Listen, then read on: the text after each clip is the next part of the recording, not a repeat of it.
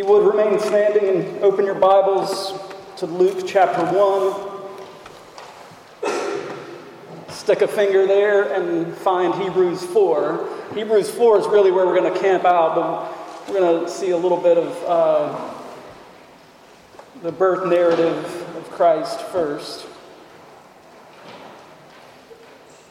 The grass withers, the flowers fade, but the word of our God stands forever. Luke 1, beginning in 26. In the sixth month, the angel Gabriel was sent from God to a city of Galilee named Nazareth, to a virgin betrothed to a man whose name was Joseph, of the house of David. And the virgin's name was Mary. And he came to her and said, "Greetings, O favored one, the Lord is with you." But she was greatly troubled at the saying, and tried to discern what sort of greeting this might be. And the angel said to her, "Do not be afraid, Mary, for you have found favor with God. And behold, you will conceive in your womb and bear a son, and you shall call his name Jesus.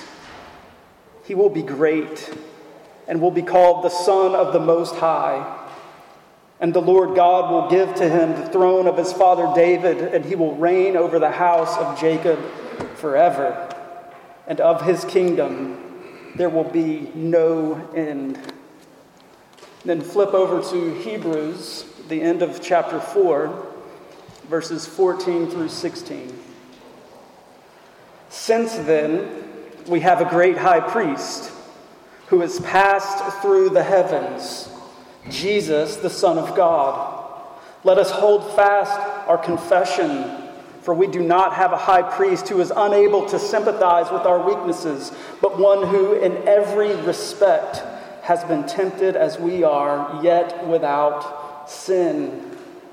Let us then with confidence draw near to the throne of grace, that we may receive mercy and find grace to help in time of need."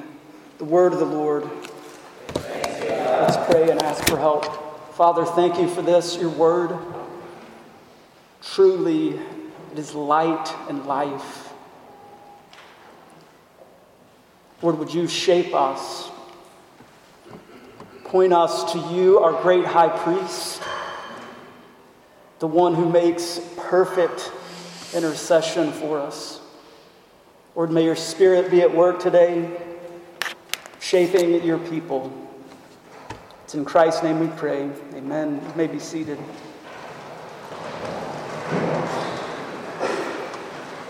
Before I jump in, greetings from the Haynes family. They told me to greet you and express their love for you. It was very exciting. Last weekend, a week ago today, DeMiron was ordained.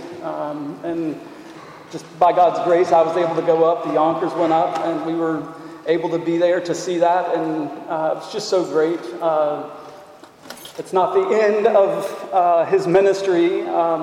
He says it's going to feel a little odd. He just went right back to work on Monday, but it really is something to see the ordination process, to have the leaders in the church come and lay hands on him and to pray over him. It was really great, and he wanted to send greetings and love to you from Detroit. So again, before we get into Hebrews, which will be, it'll take up most of our time, pay attention to Luke 1, that little text that I've read. There's a lot going on. We have this angel Gabriel being sent from God to make this announcement. We have Mary, a virgin, being told she's going to have a child. We have this child who will be great, called the Son of the Most High. This child would grow to sit on the throne of his father David forever. And this kingdom that he is ushering in, this child is going to usher in, will last forever and never, ever end. The world has never seen anything like this. Leaders come and go. they die. Kingdoms rise and fall. There's never been anything like this. You have to consider how astounding that is. And passages like this become so familiar that sometimes we just read over them. Yeah, that's great. That's a Christmas story. Gives us this warm, fuzzy feeling, and then we move on.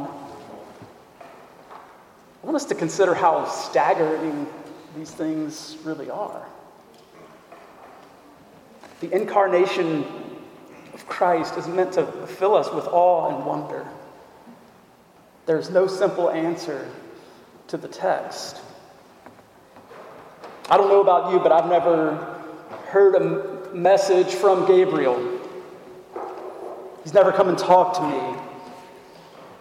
The world has never known before or since a virgin to conceive and bear a child. We have never truly known a permanent leader like this. And again, every kingdom of the world can be toppled. They don't last forever. So we're left with this. What does this mean? What does it mean that God would become incarnate? That the Son of the Most High would be born? What does Advent mean? And that's kind of been the trajectory, the rails of our Advent season this year. A couple of weeks ago, we heard from Joe on Hebrews 1:1-3, which presents Christ as a better word. We have these God had communicated in days of old through the prophets, but now he communicates through his Son, who is the one who inherits all things. So we had all these words, and in Christ we have a better word. Advent means a better word. Then last week, Howard looked at Hebrews chapter 4 and the idea of rest. In the past, the people of Israel have been offered little glimpses of rest. In our world, in our lives, we long for and look for rest, but often in the wrong ways. And then Hebrews 4 comes along and says, here's your rest. Christ is your rest. He is a better rest for your soul. So Advent means, all this is loaded with meaning. It means a better word. It means a better rest. And today we'll see that Advent means a better priest. The end of last week's text was ominous. The living and active word of God is like a sharp sword cutting down to the very soul of a person. That's ominous. That's scary. And no creature, it says, is hidden from his sight, but all are naked and exposed to the eyes of him to whom we must give an account. Exposed to the eyes of God. You know the bad guy in Lord of the Rings? Sauron? You know what makes him so scary? What is he? He's a huge eye, lidless, huge eye, way up in the sky. Why did he pick an eye as the epitome of the bad guy? Because it's horrifying. It sees all. It doesn't miss things. That's exactly what the text in Hebrews is saying about the eye of God. Not the horrible enemy, his eye, his righteous holy eye on all of us. So how do we respond knowing that he knows all, that we are laid bare before him? The very next thing he does is take us to a priest. We need a priest because in this gaze, this eye of God, all of us fall short. We need a go-between. We need a high priest. We'll approach the text today in the way it's laid out for us. There are two indicative statements. There are two truth statements. This is the way things are. And then there are two applications. Two truth statements, two applications. The first truth, look at verse 14. So then we have a great high priest who has passed through the heavens, Jesus, the Son of God. A reality, that's a fact. We have a great high priest since, because we have this high priest, this is the foundation that he is building. We have a great high priest, unlike other high priests, who once a year would go through the veil, right, into the Holy of Holies, taking blood and making atonement once a year for his own sin and for the sin of the people. He was only allowed in once a year, on one day a year, and it was only one dude who could go in. And the writer to Hebrews is saying we have a great high priest who didn't go through that veil, but went through the veil of heaven itself.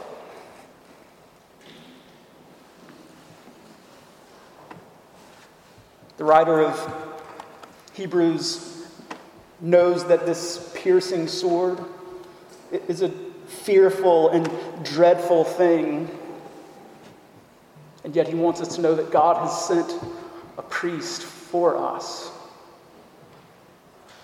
This gaze of God that is on every single one of us. The cutting sword of the Spirit and the Word that divides even down to our very soul. He knows that's terrifying. And he knows against it none of us could stand. And he wants us to know that we have a priest who didn't just go in behind the veil once on one day. He went through the veil of heaven itself. He made atonement in the heavens. Who were the priests and why did they matter? According to the Mosaic law, the old covenant priesthood belonged to Aaron and his sons, and God himself appointed this priesthood. And they were to work between man and God. They were to represent man to God. One of their chief responsibilities, again, was this Day of Atonement. Being a priest was a bloody business. It's horrifying. There's blood everywhere. There's carcasses everywhere. Carcasses being burned on the altar, blood being taken and anointing various pieces of furniture in the temple. It was horrible business. Could you imagine the smell? Here the writer of Hebrews saying that Jesus is our great high priest. He came to perform the duties of a priest, bloody business, but not the blood of bulls and goats. Whose blood did Jesus use?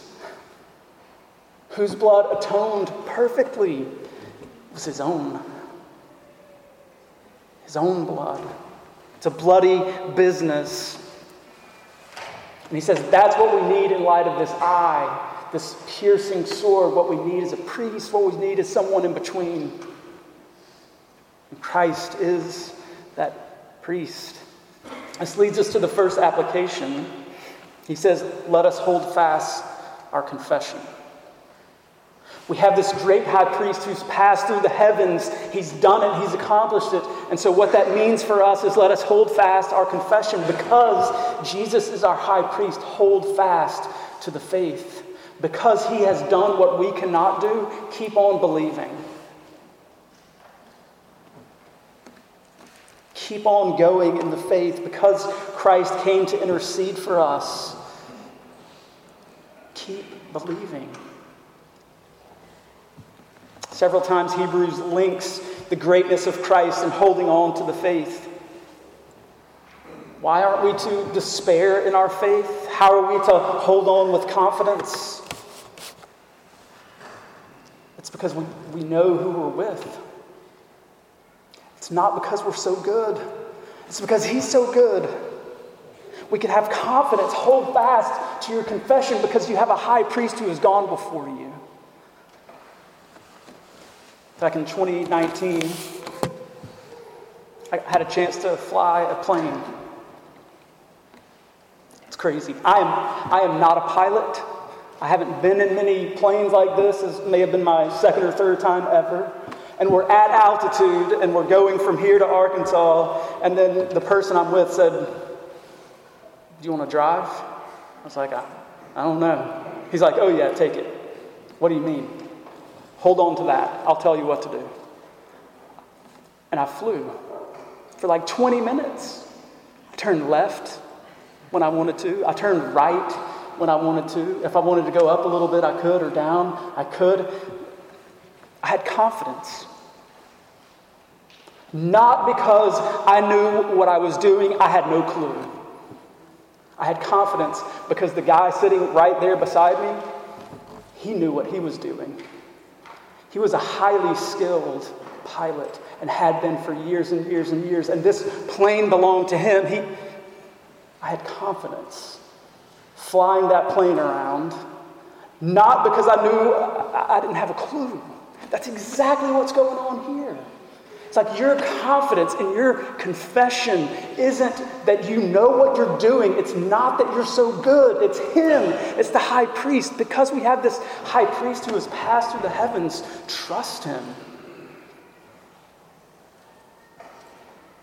Hold on to him.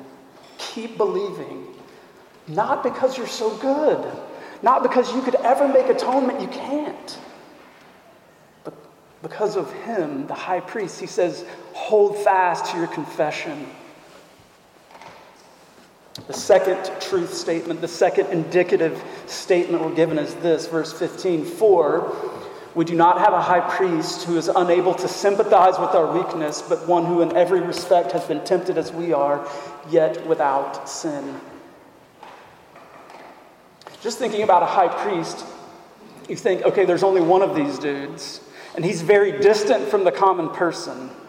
There's only one of them, and he's not like me. We might get this sense that a high priest, because they do this duty, they don't really know what's going on in the normal person's life. The writer to Hebrews is like, nothing can be further from the truth. Jesus knows, your high priest knows exactly what it's like to be tempted. Advent tells this different story. Jesus was born into a sin-filled world where death is a reality. Jesus can be trusted because he knows our deepest fears and struggles. He can be trusted as our high priest because he knows what it's like to feel pain. He knows the challenge of living in a family.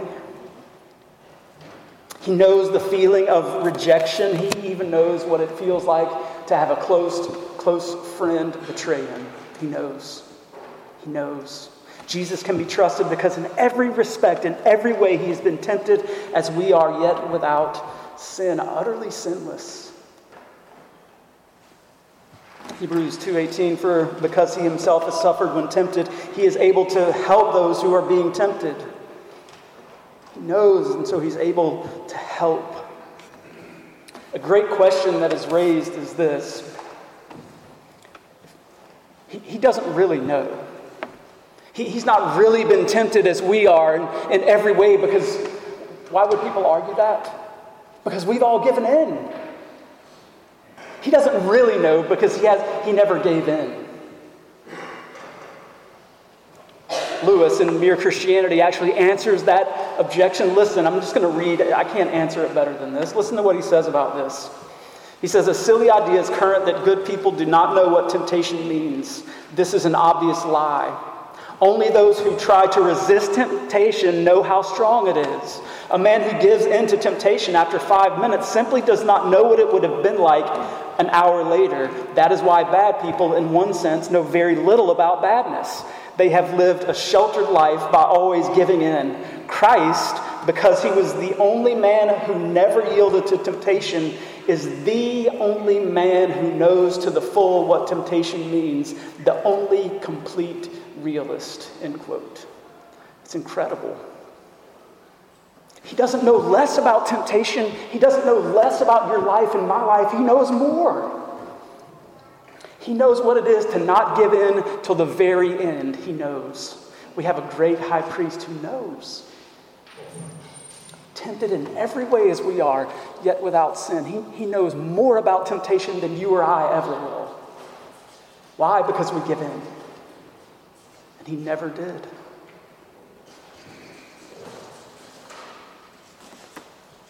Because we have this truth, we have this high priest, we are invited into this second application. Let us then with confidence draw near to the throne of grace that we may receive mercy and find grace to help in time of need. Because we have this utterly sinless high priest, this one who has taken our place, he then applies this in several ways, and we're going to walk through these applications together. And again, remember, all of this is in front of that all-seeing eye that pierces. You can't hide from it. It knows everything. It sees all. This is the eye of God. All of this is what we have before us because of this great high priest. And this is what Advent is all about. This is it right here. First, it tells us where we are to go. Let us draw near to the throne of grace. That is a sweet, sweet application. Because so many times we don't know what we're doing. Something terrible happens and we feel utterly lost.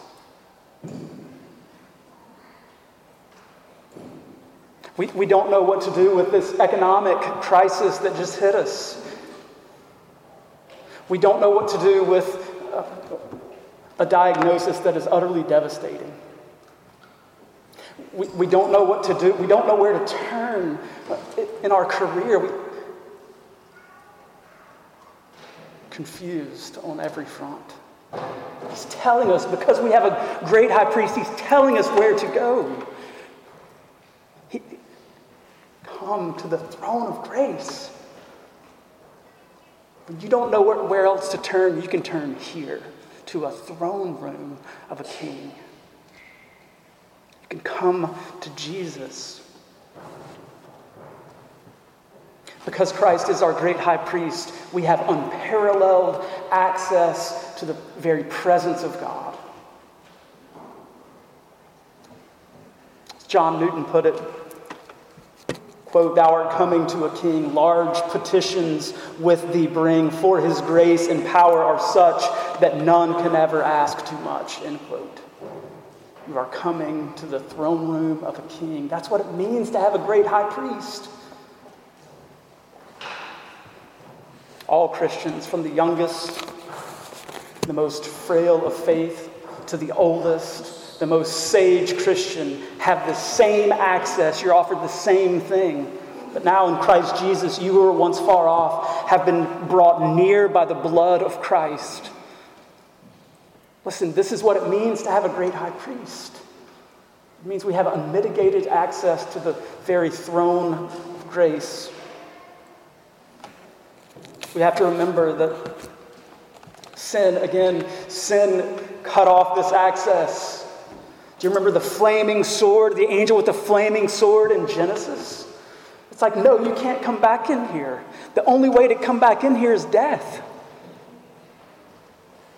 And now the writer to Hebrews is saying, no, you have unmitigated access because you have a great high priest who's passed through the heavens. He's done what we cannot do. Because Christ came, because of the advent of our Lord, because we have a better high priest in the Lord Jesus Christ, we are invited to the very throne of God, child of God. You have access in prayer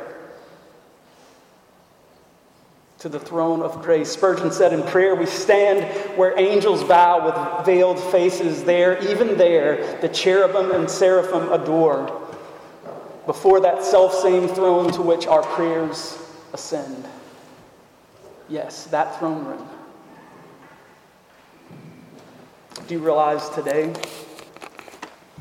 because Christ has come, because he has lived in your place, because he has died in your place, he has taken the unmitigated wrath of God that sin deserves for you, and he has conquered death, hell, and the grave. Because that is true, you and I have access to him in prayer. He hears us.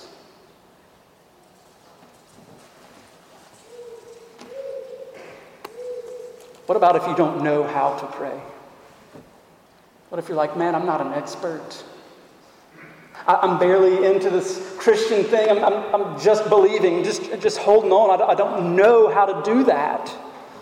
Pastor, I hear you pray and hear others. Listen, do parents despise their babies before they can talk? What do parents do with babies who can't talk? Figure out their cries. This is astounding. I never thought it was true until we had kids. Like, Kim could identify, oh, that's this cry. What? You learn. You learn the needs. Listen, this is the same with our Lord. He does not despise just crying for help. Lord, help me. That's one of the best prayers you could ever pray. How is this throne characterized? What makes up the substance of the very throne of God? It tells us. We don't have to guess.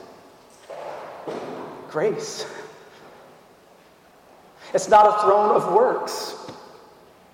It's not a throne of our merit at all. It's His throne of grace. Nothing in my hands I bring, simply to Thy cross I cling. This is about grace. Tells us where to go, but it also it tells us how often we are to come. Let us draw near. The sense of this is it keeps on going. The approach to this throne is never ending. Continually draw near. Keep coming here. Keep coming time and time and time again because of our great high priest to this throne of grace. This is crazy. He's talking about high priest, and we should think limited access. Only once, and then you're done. You don't go back for another year. That's not what he's flipping the script totally. It's like you have access to come all the time. The dividing wall of hostility has been torn down. The curtain has been ripped from the top to the bottom. You have access all the time. Let us draw near. Not stand far off. Draw near to the Lord. So we're told where we're to go. We're told when to come. And then we're told how to come. Let us with confidence draw near. How can anyone come into the presence of God with confidence? Confidence here meaning freedom, openness, boldness.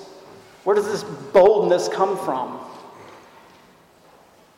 Listen, it is not boldness in self. It is not because you have it together good enough to, I can be bold before this throne of God. It is not that kind of confidence. It is not that kind of boldness. It is confidence and boldness in Him. Confidence that our high priest has accomplished the sacrifice in our place. We have confidence. We come boldly because we come in the name of Jesus. I have got nothing to offer to the throne of God. I bring nothing to Him but my need. My boldness before Him in prayer is not because I am so good at it. Come in openness because we know who our high priest is and what he has done for us. Come boldly in freedom because we come in union with Christ.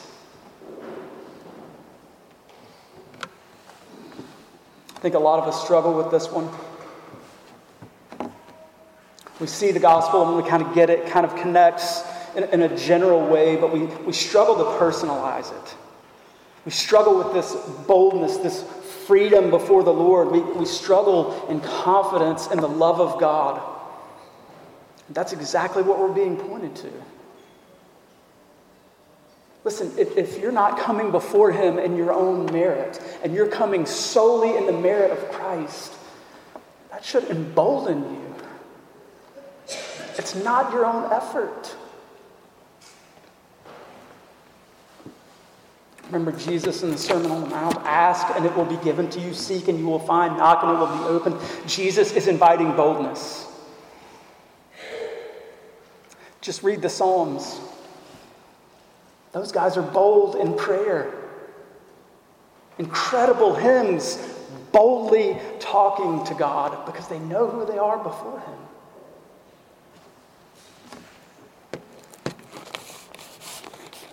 Once again, what about when it's just utterly not there?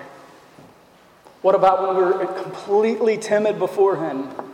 What about when we're utterly reluctant to go to Him in prayer? I love this from Romans 8. He addresses this very thing. Let us, likewise, the Spirit helps us in our weakness. For we do not know what to pray for as we ought. But the Spirit Himself intercedes for us with groanings too deep for words. I love that. I can't come boldly right now. I don't even know what to say. And even in that moment, your high priest is interceding for you. Even when we don't know what to pray. Finally, because our great high priest has come, we're told what we can expect at the throne. Let us with confidence draw near to the throne of grace that we may receive mercy and find grace to help in time of need. What is the outcome of all of this? What is the outcome of this great high priest who goes before us? The reality is that this all-seeing eye, this righteous eye of God, this sword, listen, we all deserve destruction under that gaze. We deserve to be cut. We deserve death and sin. It's not doing an end around any of that. It's not saying that that's not true. That is utterly the case. That's why when we go to this throne of grace, on the merit of Christ alone, we receive grace and mercy. That's good news. That's exactly what we need. That's exactly what Christmas is about. God's mercy is praised throughout the Scriptures. It is great to the heavens. His mercy is from everlasting to everlasting. His mercy brings pardon and peace. God's mercy is abundant. It is sure. It is wholly undeserved. He is merciful. The twin of that is God's grace. Twin graces, they're called. It's rich and it's free and without measure. God's grace is what bears fruit in the life of the believer. Knowing this grace, going to this throne room and receiving grace is what produces fruit in the life of the believer. You want to be changed in your Christian life again and again and again, go to this throne of grace and there receive grace to help in time of need. Have you put your faith and trust in Christ? You know His mercy and grace is available to you. This is what Advent is all about. This is what Christ has come to do. He has come to be a better high priest. Not one who is limited in access and can only go in once a year. No, He is not that kind of priest. He has passed through the heavens so that we might be invited to be there with Him. This is what this season is about. Let's pray. Lord, thank You for a great high priest. And for this invitation, Lord, to come with confidence. And we do so with confidence this morning, not because of our own merit.